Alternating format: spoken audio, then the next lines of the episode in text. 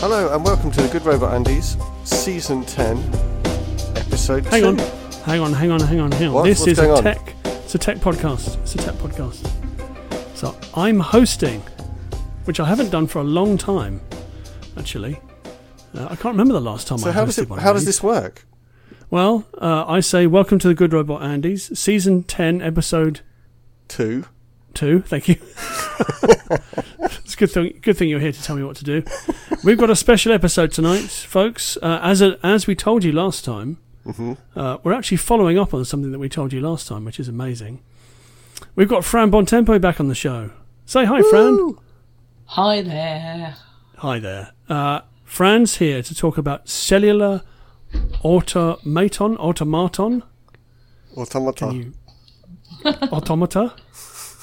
Yeah. Something like that, but with fewer tomatoes, I think. Well, I think maybe you need to fill us in a moment, anyway. But first, do we have any other business? Anything to talk about before we start? I don't think so. I mean, no? I did hear that someone had died, but I don't remember who it was. Someone did, but I can't remember who it was either. Okay. Maybe we'll do that next time. I've got a small bit of any other business. Okay. I started watching Baz Luhrmann's Elvis. That's not an Elvis biopic last night. Okay. And I'm really, really enjoying it.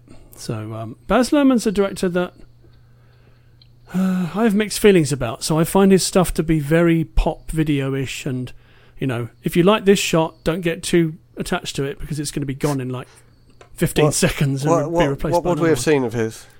Romeo plus Juliet with Leonardo DiCaprio. Yeah. Also... Moulin Rouge. Right, yeah, that's fine.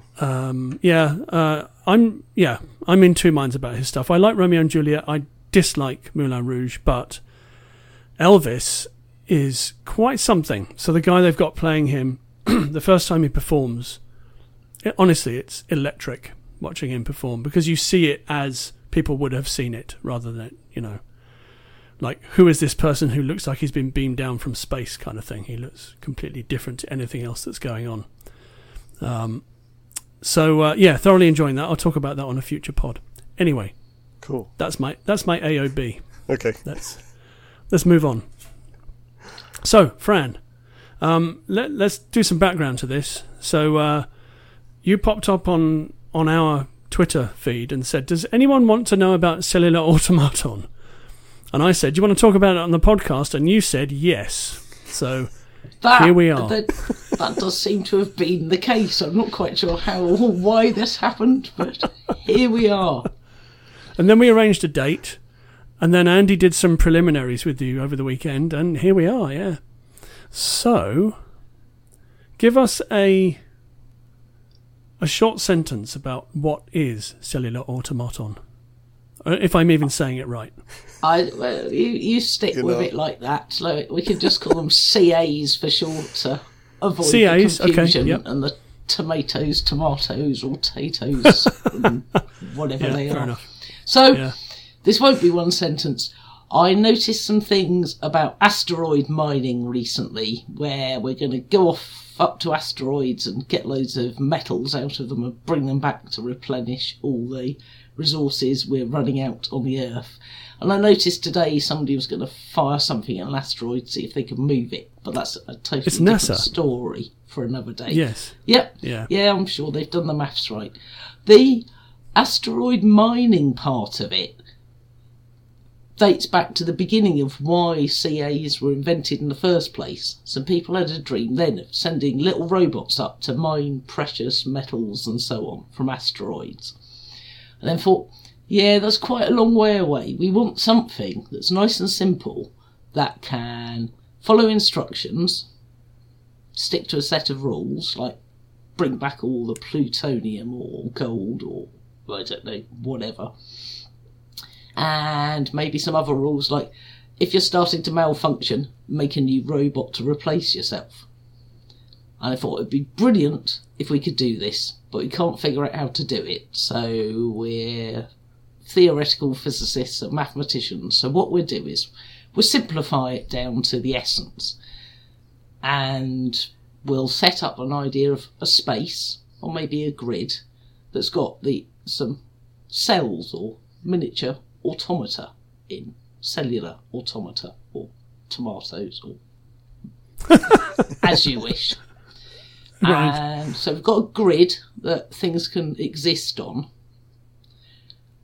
They've got a current state, so the simplest thing to do is get right down to something's on or off.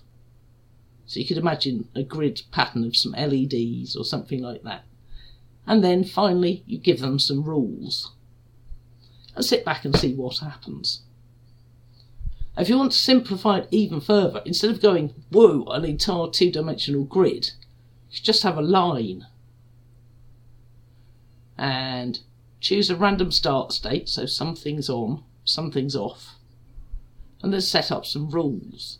But to keep it really, really simple, each cell, or LED, or whatever these things are that we can't pronounce, looks at its current state, its left-hand neighbour and its right-hand neighbour. And based on that, it changes state, or maybe stays the same. So you just need 3 bits, so a small number, and you can use the bit pattern. So you could do things like, say, if the left-hand neighbour's on, I'm on, and my right-hand neighbour's on, I'm going to go off. And everything else stays on. And that will give you one set of rules. And then you see what happens. Well, that's quite a boring one. You could have the simplest rule would be turn everything off. We can guess what's going to happen then. Doesn't matter what state you start in. If all of the possible combinations of the left itself and the right-hand neighbour map to 0, then everything just goes off and remains that way. If you introduce some more complicated rules, if you work through how many possible combinations you could have for the 3-bit numbers, you end up with 256 rules for this elementary cellular automata, this like straight line. And some of them are really boring. Like I said, turning everything off, really boring. Equally turning everything on. But some of them devolve into chaotic states really quickly, so you can't work out what's going to happen next. And the guy who invented these elementary CAs, a guy called Wolfram, has written a programming language, and he uses one of the rules to generate random numbers, because you can't work out what's going to happen next unless you know where you've started from.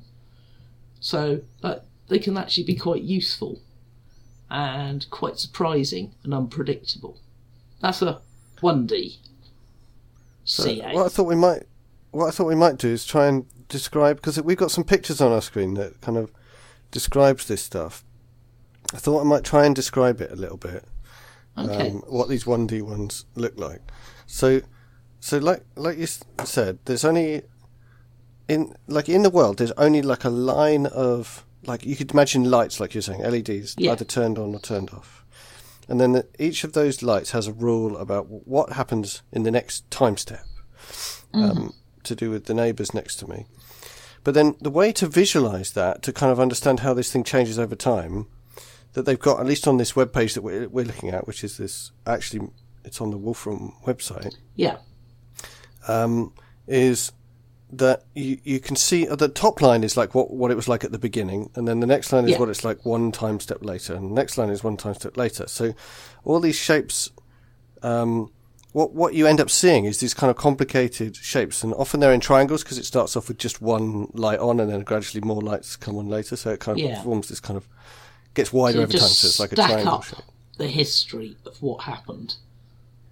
So we'll put some links in the show notes, but the different rules make all these different patterns, and some of them look like some shapes that we're used to seeing, just like a pyramid or something. And lots of them look like pyramids, but they look like pyramids with all kinds of weird patterns on. And sometimes there's only half a pyramid, and sometimes they get really funny looking. So I guess what's surprising about it is you just have these incredibly simple rules, like just about like, if there's a light on next to me, then I turn off, or a rule like that. Yeah, yeah. And you end up with these really complicated, weird patterns. Or everything turns off. So there's some simple obvious ones, but several quite surprising things happen. If you scale this up, does it become more complicated, or does it just stay the same in terms of how complex it is? The rule seems to be the main thing that drives what you end up seeing, though that can interact with the initial start states, and I've not played enough with this to see what happens. I mean, you don't have to start with a finite grid. You could, in theory, let things move off to the sides and just assume everything all the way to infinity on the left and on the right is off initially and see what happens. Though that would be quite a challenge to code up and would fill up space quite quickly. You can use them to model some natural phenomena. I said one of the rules you can use to generate random numbers. There's something going on in some of them that seems to work a bit like how shells grow and get patterns. I was going to ask about that, actually, yeah. Yeah, so one of the things I saw on the Wikipedia page in biology is that there are some types of shell that exhibit this type of behaviour, which is really interesting. Can you tell us a bit more about that?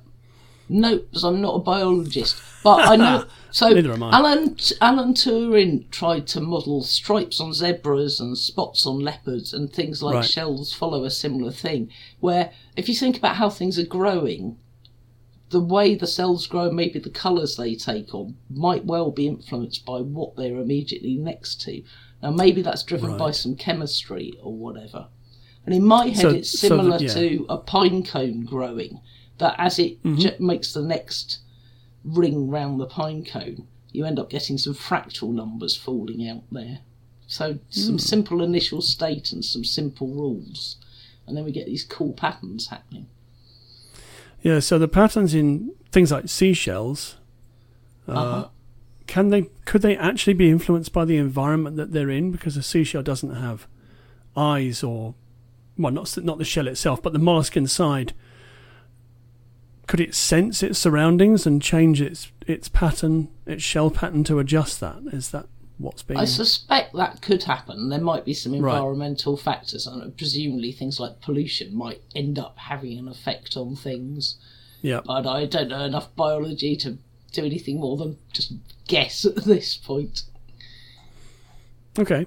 On the Wikipedia page that you talked about, which is called Cellular Automaton, it talks about Conway's Game of Life, which I have heard of. Right. But I don't know why I've heard of this, but it seems to be in my memory somewhere. It's cool, is it? Okay. It is. So we started by talking about a line of LEDs or something like that. If we now jump into another dimension and go two-dimensional, so back to the grids we had to begin with, instead of just looking at our left and right-hand neighbour, we could look at the cell above and below us and write some rules. Now, Conway, and you can do this in lots of different ways. Conway's Game of Life is an example of a two-dimensional CA. And I'm not going to get the rules right off the top of my head, but like you said, we'll put some links in this so people can check it out properly later on. The idea is that if you've got maybe two neighbouring cells that are alive, you stay alive. But as soon as you hit three or more, that cell dies off, which simulates the idea of overcrowding. Right. And I think if there's... a cell's currently dead, and that it's got one or two neighbours, it might come to life. So there's four basic rules. Sorry, I've got it here as well. I just went and looked up the rules. Lads. So it's if you've got fewer than two neighbours alive, you die because it's like you're too cold or something. Yeah. If you have two or three neighbours, and by the way, neighbours is like the eight around this square, like diagonals as well. If you've got two or three neighbours, then you live on. But if you've got more than three, then you die. Right. So what you end up seeing is some cells come on and some cells go off. Now, what ends up happening is sometimes the cells look like they're tumbling across the grid. Or sometimes they stay still but blink on and off like they're oscillating or flashing or something. Some of them just die off. Some of them stay static. and it's going to depend how you started things off as to what ends up happening. But there are loads and loads of recognised patterns, like the oscillators, like I said, things blinking on and off, or things moving. And again, it's quite interesting that you just get all kinds of cool patterns starting to happen from just those simple rules. Yeah, and it seems like from the animation on the Wikipedia page, you do get patterns repeating themselves again and again as it follows the rules and things move across the grid. Yeah, so some of them move, some of them don't move, so some of them blink on and off, so they repeat and then go back to where they were. So flip between two states, which would be a period of two. Some of them have much greater periods, and I think there's a website somewhere that's tracking every single oscillator, so the thing that spins around states but stays stationary. Right. And every kind of moving life form that travels across the grid. The guy who introduced it just as a maths game in a maths journal ages ago, and people were playing around by hand, but now it's much easier to get a computer to do it. And it's just because it was fun working out what happened and going, ooh, that's cool. What's so strange about it is that you've just got these incredibly simple rules that just say turn off if there's four near you, and or turn on if there's three near you, and that each of those rules only applies to like one square. Like you apply it to every square, but you never look further than one square away and stuff like that. But if you then watch the animation, and we'll put a link on the show notes, it looks like there are shapes that kind of live for more than one time step and like actually move around. These things called gliders, where the pattern of the dots means that another pattern appears, just slightly moved each time, and it looks like a real thing that's moving around in the world. And it's hard to believe that these simple rules make these things that look like living creatures. Exactly. I know, it does look as though there's some kind of global state going on rather than just that local what's happening around each cell defining what happens. So we talked about an application of this in terms of like small robots mining asteroids, but what other areas of the real world could we use to for this? There's some things we can do which we shouldn't do, possibly. Okay. For example, because the game of life, you put an initial state in, and then at each step you get another state out. With a little bit of grunt work and maths, we can prove that's Turing complete, which means you could use it to simulate a Turing machine or a computer. And people have used this abstract computer to generate code for Tetris. Oh, okay, right. Which isn't the simplest way to write Tetris, but because it's Turing complete, why not? I think I might be able to find you a link for that at some point, but if you look up Conway's Game of Life and Tetris, you will find it. That's silly, but beautiful, I think. Yeah. If you want something useful for it, we've talked about modelling shells and other patterns in nature evolving, but also you can use this kind of thing to look at the behaviour of some chemicals or some physics. If you look at how things flow and move around, a lot of times, and I'm not a physicist or a chemist, but each molecule is going to be constrained and affected by its neighbours. So you can simulate how chemical and physical processes might evolve by just defining what's happening on that very microscopic level. Okay, yeah. And see if the simulation matches what we see at a macroscopic level. And there are several research papers where people have used this as a way of modelling things, where maybe the mathematics of some computational fluid dynamics or similar is far too difficult. I managed to subvert this slightly, which this is why I got into the chat with Andy the other day, was trying to define terms. Andy's talked about it looking as though You've got something moving across the screen when you play Conway's Game of Life. And I wondered to myself, so I've come across something called stochastic cellular automata. I can see a Wikipedia page for it, and I don't think it's very helpful at the moment. So maybe I'll try and make it more useful at some point. So instead of following definitive rules, you have a probability of the light going on or off. And you can tweak the probabilities, and that gives you the stochastic or random behaviour. Which then means you could treat each cell as though, if you start thinking of it as though it's moving instead of just colouring the state, you could have some little blobs or agents or automata or tomatoes moving around a space. Maybe you're simulating a building or something, and you could work out how long they take to get to a fire exit. And maybe you could put exit signs up which make them more likely to follow the sign in that direction. But they might not. That's where the random stochastic bit comes in.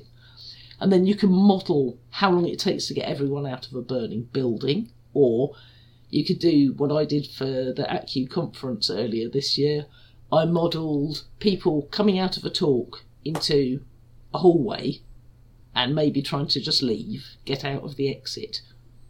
And then I upped my game a bit and distracted them with tables of food and coffee. So, depending on how hungry or thirsty they were, they started going towards the tables and getting in each other's way. And I actually got some quite realistic simulations of people moving around space. You can do the serious thing, like how quickly can people get out of buildings, or where should we put exit signs? And again, do some simulations this way to see what might be the best way of doing things. So what might work. If I were to, in theory, you know, make a park with dinosaurs in it, which is, of course, silly. And put some rotten green tomatoes in. Put some rotten green tomatoes in it, and put some people there as well. Okay. And then you can model how everything's going to go wrong very quickly. Ah, yeah. When I first chatted to Andy a little while ago, well, I mentioned predator-prey models as well. Right. I think you've just inadvertently dragged us in that general direction. Right, okay. You've got agents with agendas, and some of them are trying to eat other ones, and chaos reigns, and you get a film out of it, or a technical talk, or but I've not played with them enough. But it feels like it can't be that far away from where we started with our lights going on and off. Yeah. And then adding a bit more agency and something random, and some kind of I want a cake, or I want to eat a human, or whatever we're modelling. Yes, I want to eat my neighbour, or anything, really. Yes, exactly. Yes. Yeah, so Fran and I got into this because we were talking about, we're trying to understand what's the difference between a cellular automaton and what is generally called an agent-based model, which is what I did for my PhD. And it's really interesting perspective that Fran brought, that actually the origin of cellular automata is trying to model agents, actually, trying to take it back to the simplest possible way of thinking about it. But yeah, we got into discussion of these people who are trying to walk to the exit, or maybe they want to stop for some food or some coffee. Are they agents? Like I would have said that at that point, it's instead of being a cellular automaton, it's like a grid with some agents on it. Because the way I was thinking about cellular automata is these like specific rules just about the neighbours around you. But yeah, so then there's a whole load of stuff, research done with agent-based models, including some of the stuff I was doing my PhD on, where I was trying to. I wasn't using a grid. I had agents that were that could move around in space, in a sort of continuous space, and they had sort of eye-like things or sort of distance sensors. And then I was trying to get them to do things that are interesting by some definition. So that was things like find their way through a maze, or remember the right way through a maze, or decide whether an object was a square or a circle. Like I had one that had to move out of the way when a square was coming towards it, and move towards it when a circle was coming towards it. Things like that. The idea of that is to try and figure out something about how brains work by taking problems that seem like the kinds of things brains ought to be able to do, and then trying to make something that can also do it, and then look at the neural network that you get at the end, because these things had neural networks inside them. So very different from these very simple rules of Cellular Automata, where you got like two sentences and that's all your rules. This was a big neural network, so lots and lots of numbers getting crunched for every time step. And I did that for 4 miserable years, and then eventually I escaped from the land of academia, and so I've never done it again. So I was thinking about, when we were talking about like lots of things moving across a grid, you know, I talked about the dinosaur part, which is, of course, you know, Ian Malcolm's thing in Jurassic Park is you can't control complex systems. Mm-hmm. Things will eventually break down and the dinosaurs will get out and eat everybody. But I was thinking about real world scenarios. For instance, like, say, on the plains of Africa, where you have vast amounts of animals moving around, and you have some predators, whether you can model how likely it is that a predator could catch, say, a zebra or a wildebeest or something like that, given a certain herd and how fast they're moving and that kind of thing. Is that kind of thing of interest, or do you think other things? I think you could probably start building something like that, but there's a whole other area called predator-prey models that are more geared up to that kind of thing. One distinction that is clear between the Cellular Automata and Andy's robots with wheels and eyes that he abandoned after a 4-year hard slog was his robots can move as far as they want to, up to some theoretical limits in any given time period, whereas the Cellular Automata tend to just do either make one step or do one state change, so they tend to be discrete. But you could make them continuous if you switched your head around to thinking about them moving, but then it is blurring with the agents as well. And I could see how you could build a simulation to see what happens and how fast they'd need to run to escape and so on. But I think I'd probably want to spend some time looking up predator-prey models first to see what I've forgotten to include in my simulation in my head. But certainly earlier on you were talking about, modelling or at least simulating people leaving the ACCU and then putting some interesting stuff for them to be distracted by. But presumably you could, if you were designing a building, you could figure out where the points in the building are that people are going to congregate and where there might be issues with too many people in one place at the same time and that kind of thing. I've seen some models out there around this kind of thing. And if you combine them with some things that are known about continuous systems and fluid flow and so on, you actually often find that if you put some bollards near a door and send people through a narrower bottleneck, it smooths out the flow and then you're less likely to get a crush and things. I think that's why they sometimes do close some exits and light up some new exit signs. If, for example, they shut down loads of the underground in London, because there are some models that show how people get out more smoothly, more quickly and more safely, just playing with this basic stuff. Right. Mm-hmm. Yeah, and when I was doing my useless PhD, some of my colleagues were doing really quite useful stuff, and the ones who were doing the most useful stuff were working with biologists. And they were designing agent-based models mostly, not COs. But doing things exactly like what you're saying, Andy, like taking a description from a biologist of a situation, like the one I remember was about population and like whether populations could survive if the animals behaved selfishly or helped each other. So building these agent-based simulations, so you've got it's an actual computer program which simulates these animals moving around and living their life, and then figuring out what would happen in a system that's far too complex to use equations to describe it. Mm. So there's some really amazing work in that area. Also, there's probably some complete rubbish, because it really depends what you put in, whether the assumptions you build into it bear any relation to reality. Right. Which that takes practice, and it also takes like scientific honesty. Can you just explain what that means? Well, I mean, when your experiment is rubbish, you need to publish it and say, our experiment was rubbish for the following reasons. Right. You know, the worst case scenario is to publish your experiment and say, look how amazing our experiment is, when you know it's rubbish. But actually, it's also quite bad to not bother to publish it, because then you get, now what do they call that? Publication bias, where if someone's looking on from the outside, it looks like basically every experiment people try works. And actually, you know, like 10% of experiments that people try work, but they just don't publish the other times. So I think an example of people who published when they knew it was bunk was a couple of folks in, I think it's the 80s, who claimed they'd invented cold fusion. We've had that a number of times, haven't we? Yes, and then it doesn't stand up to any scrutiny at all. And maybe they're just doing it because they want to be famous for 5 minutes. I don't know.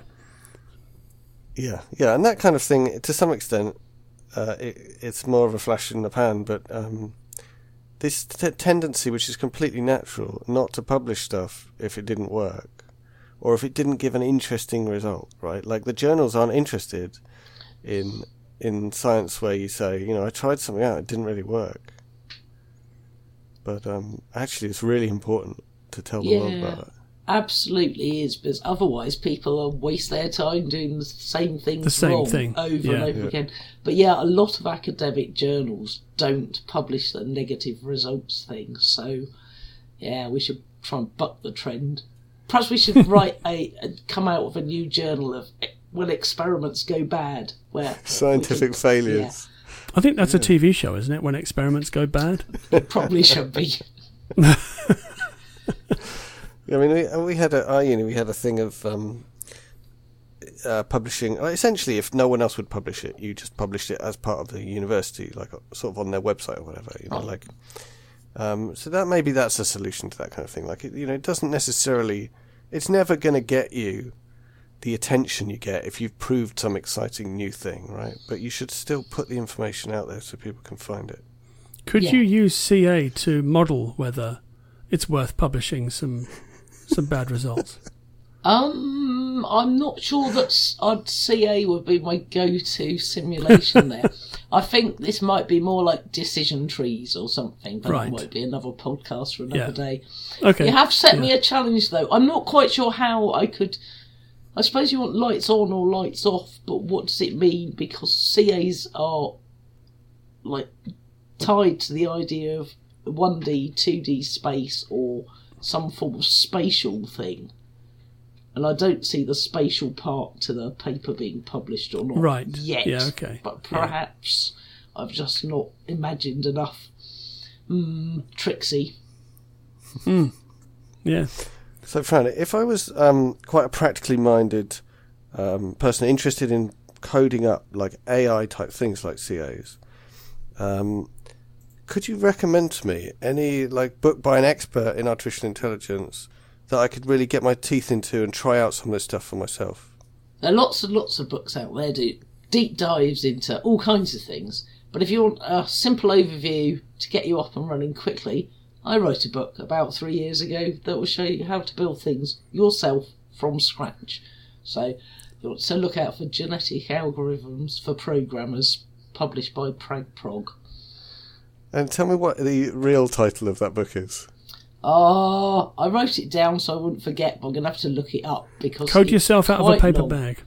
Yeah, it should be Code Your Way Out of a Paper Bag. Code Your Way Out of a Paper Bag, yeah. Because each of the toy problems I set up involved just moving something in space and trying to get them out of a pretend paper bag. The full title is Genetic Algorithms and Machine Learning for Programmers.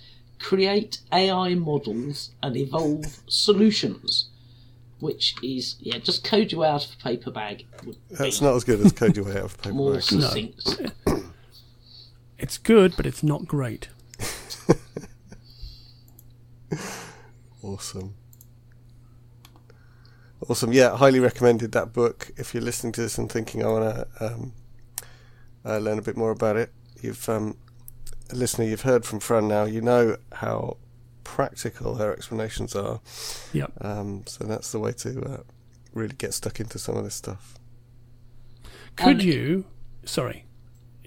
using CA, could you predict things like chess moves, or is that not the kind of thing you would use it for? Well, when you say predict chess moves... Yeah, so if you were to... maybe this isn't the right thing to do this. I'm just thinking it isn't the right way to do it. But if you had a record of a match between two people and you knew what was going to go on, could you use CA to then say, okay, I'll give you the same... everything's in the same position. You all know what you're supposed to do. Can you then replicate that match using CA? Well, on the one hand... because CAs fundamentally just look at the neighbouring grid points, if we're doing 2D, which I guess we're doing 2D chess rather than 1D chess, I don't think that's a thing, or 3D chess, which is too hard for me. Because you're only looking at your immediate neighbours, it seems tricky, like a bit of a leap to do the distance things, but there might be a way of that happening. But we did say earlier on that you could code up Tetris using Conway's Game of Life, because it is a Turing machine. Mm-hmm. And people have written chess-playing computers which learn from the inputs of some previous games and some reinforcement learning. So you could build Conway's Game of Life to build a universal Turing machine, to build something like Deep Blue. In fact, you could up your game and get it to do Go as well. Oh, yeah. And build some neural networks on that. But it would be completely over-engineered and a really, really ridiculous thing to do. And I don't think I've got time to do that. But that sounds quite cool, though. There's a challenge for someone. Yeah. Yeah. Now, the reason why I brought that up is because very recently I was reading a BBC News article about a chess match that was controversial because the person who won it resigned from the competition. And then... the other person claimed that they cheated. But there's no evidence that they cheated. No evidence at all. And, you know, chess matches are incredibly well policed now. It's virtually impossible for someone to get a headset into a match because it's just, you know. So, but this person keeps saying there's no way they could have beaten me. Maybe it's pride. I don't know. Yeah, maybe. Yeah. It's interesting that they resigned. Yes, it is. Yeah. No, it was in my mind about that really, so I thought would it be possible? I can't imagine how you could use CAs to do that because of that thing about just looking at the neighbouring places and it having that spatial aspect to it. I suspect there are other machine learning algorithms that can go fake or for real or true or false, and whether they succeed or not in that particular case, don't know. You could probably try 1,000 models and just write up the one that worked, as we discussed earlier, and then all will be good or bad. Don't know. What's interesting, because I watch Go a little bit. I don't really engage with the world of chess, but in the Go world, the top players now will very often play the same exact moves as the computer for the first kind of 50 moves or so. So it's actually really hard to tell whether they're cheating from their moves because they've learnt from the program how to play, right? So they're, the skill at that top level now is essentially being able to predict what the computer would tell you to do and then do that. Because computers are so unbelievably good at Go now. Having only surpassed humans, 10 years ago? Less than 10 years ago. It was Google that did it first, wasn't it? No, I think it was... Well, it's a company that Google bought. That. Let's not give Google too much credit. Okay, fair enough, yeah. No, we don't want to do that. But yeah, DeepMind, who are indeed owned by and funded by Google, let's not give them too little credit either. But, unbelievable group of people based in the UK... Yeah. Who have solved some incredible problems in science and you know, beating the best human at Go was just a stepping stone for them towards more interesting problems. No, that was held out as the, wow, that's never going to happen. And prior to that, chess had been held out as that, oh, it's never going to be possible with a computer. And then prior to that, Arthur Samuel, who invented the term machine learning, was learning how to play drafts and get his computer to play drafts. And that was like, whoa, that's not possible. So, yeah, don't know where we go after Go. Go's fascinating game. I'm not very good, but I love it. And just watching that unfold's been very interesting. It's an amazing game. It did make me think, actually, CAs might have something to offer in Go, because the local patterns are very important. Now, there's obviously a global stuff going on as well. It's played on a very big board, 19 by 19 grid. And you have to think about the global position, but you also have to recognise a lot of the local patterns. So maybe CAs might be able to do some kind of be a gas that like shows you which area of the board's important, or you know, that kind of thing.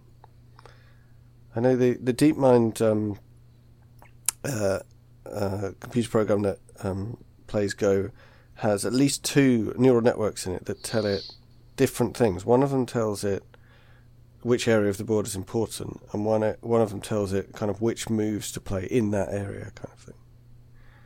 So they combine that stuff together. It's a very spatial game, so it's a bit like CAs, even if CAs are totally irrelevant to it. Well, I've clearly got loads more to go away and think about. Yes, there we go.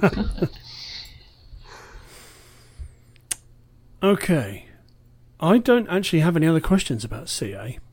Cool. Well, what we normally do towards the end is talk about things we've been watching on TV and movies, so we could do a bit of that. Okay. Fran, why don't you go first? We've just sprung that on you. Yep. I've got I'm recording University Challenge at the moment, so I shall watch that afterwards. We've pulled you away from University Challenge. I feel very bad about that. I'll cope. I don't usually get more than 3 questions right. I'm getting worse in my old age. Apart from that, the main standout thing recently has been watching The Sandman. Oh, yeah. By Neil Gaiman. I bought those comics in graphic novel format as I was finishing my PhD, because I couldn't face reading anymore after my PhD. I was just, can't cope. I nursed myself back round with comics, because there was pictures as well, and just been really well done. They've tinkered with the story in order to get it in more of a straight line, and it looks like they will come out with season 2, so hopefully there's going to be more of that. That's been beautifully done. Love Neil Gaiman stuff. I've heard it's very good. I haven't watched it yet. I haven't been in the right frame of mind. We watched an episode or two. Like, I just will not watch any kind of comic-y type thing. But it was very nicely made, so it kind of won me over. I think it's an interesting story from page to TV. It was, because it's been mooted for like...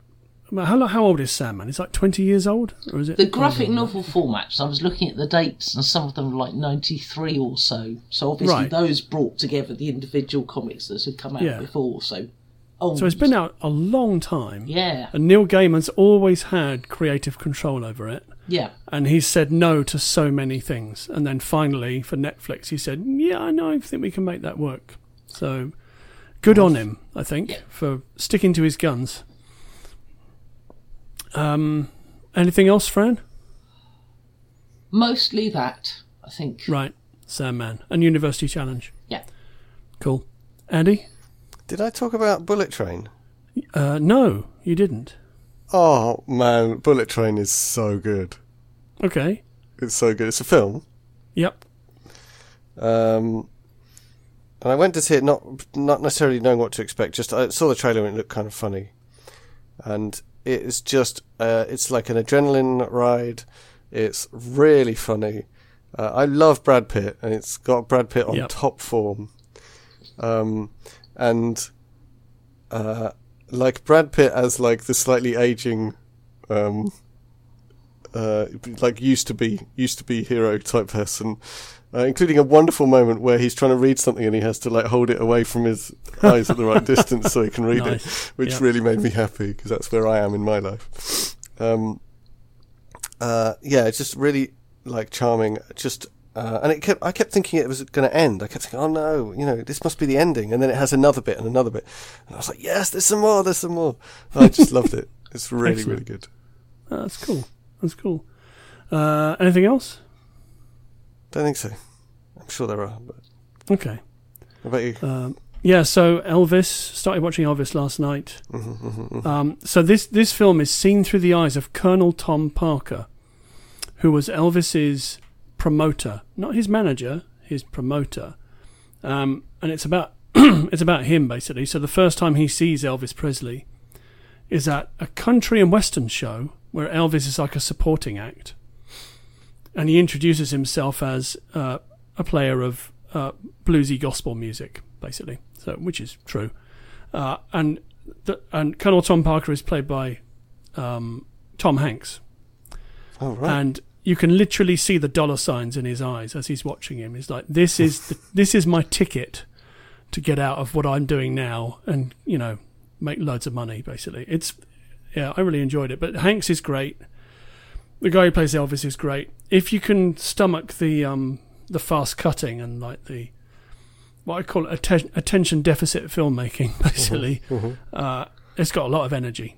Yeah, it's really good. And there's a scene later on in the film where somebody plays Little Richard playing, what's the song? No, I can't remember what the song is, but it's one of his famous ones. And the guy who's playing that looks like his feet are on fire. Oh, incredible performance. Mm-hmm. Like electric performance. I mean, Little Richard's a pretty electric performer, but honestly, this guy looks like he's been, well primed, shall we say, to do that performance. So yeah, really enjoyed that. We started watching a movie over the weekend called X, which is a horror movie, but we stopped about halfway through when we realised it was just a slasher film, and neither of us like slasher films very much. So mm-hmm, mm-hmm. we stopped. Other than that, just loads of TV that is not really of much consequence because I can't remember it. Any plugging, Andy? Not from me, no.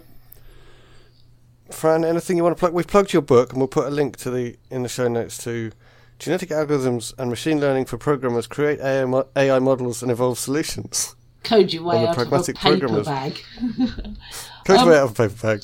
So, just to say, I guess, I've given some talks at the ACCU conference a few times, so there's some talks on their YouTube channel, and then you get to see stuff moving around on the screen rather than just listen. Oh. So... Check that out. A really good point. Yeah, so have a look at the ACCU YouTube channel or ACCU Conf or something like that, isn't it? It's a conference.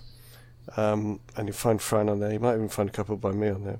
But yeah, it's worth digging back into the older ones because you've done a few talks, Fran, haven't you, in previous years as well, covering different stuff. Yes, this has been going on for quite a long time. Can't remember when the first one was. But yeah, there's some links on accu.org under the conference section, or just look on YouTube for ACCU, but I'm sure we can find some links for you to put up with the podcast. Yeah, we'll put some links in there. Cool, excellent. Cool. One bit of plugging from me. Yes. Highly relevant. On the Small Pixel website, there is actually a game of life that you can watch, but also you can slightly interact with it. So... you can click around and it makes little shapes that you can crash into each other and stuff like that. Oh, okay. So if you look for, I don't know, it's the worst name in the world. If you search for Small Pixel, SMOLPXL, why did I call it that? Small Pixel. That is my games website. It's got a few web games on it, but one of them is called Game of Life, I think, something like that. So. You'll be able to see from the animation, it's little squares moving around, and you can click on them. Excellent. I just remembered the name of the Little Richard song. It's Tutti Frutti. That's a famous Little Richard song. Right. But the guy, honestly, he sings the hell out of that song. It's quite a sight to behold. That's good, because listener was screaming Tutti Frutti. Exactly. They're like, come on, Andy, get it together. Device. Yeah, exactly. Yeah. I think that's it. I think that might be it. Yeah. Thanks to Fran for joining us again. Yeah, thanks, Fran. Thanks for taking the time to share your wisdom. Yep. It's been interesting. Cool. Lots to keep thinking. Normal service will be resumed next time, I think. We'll have some kind of media that we'll be discussing in spoilerific detail next time, I should think. Yes, we will. But thank you to Fran for coming on. I'm sure we'll have you on again in the future if you want to. That would be lovely. Excellent. Okay. All right. Thanks a lot. Bye. Bye.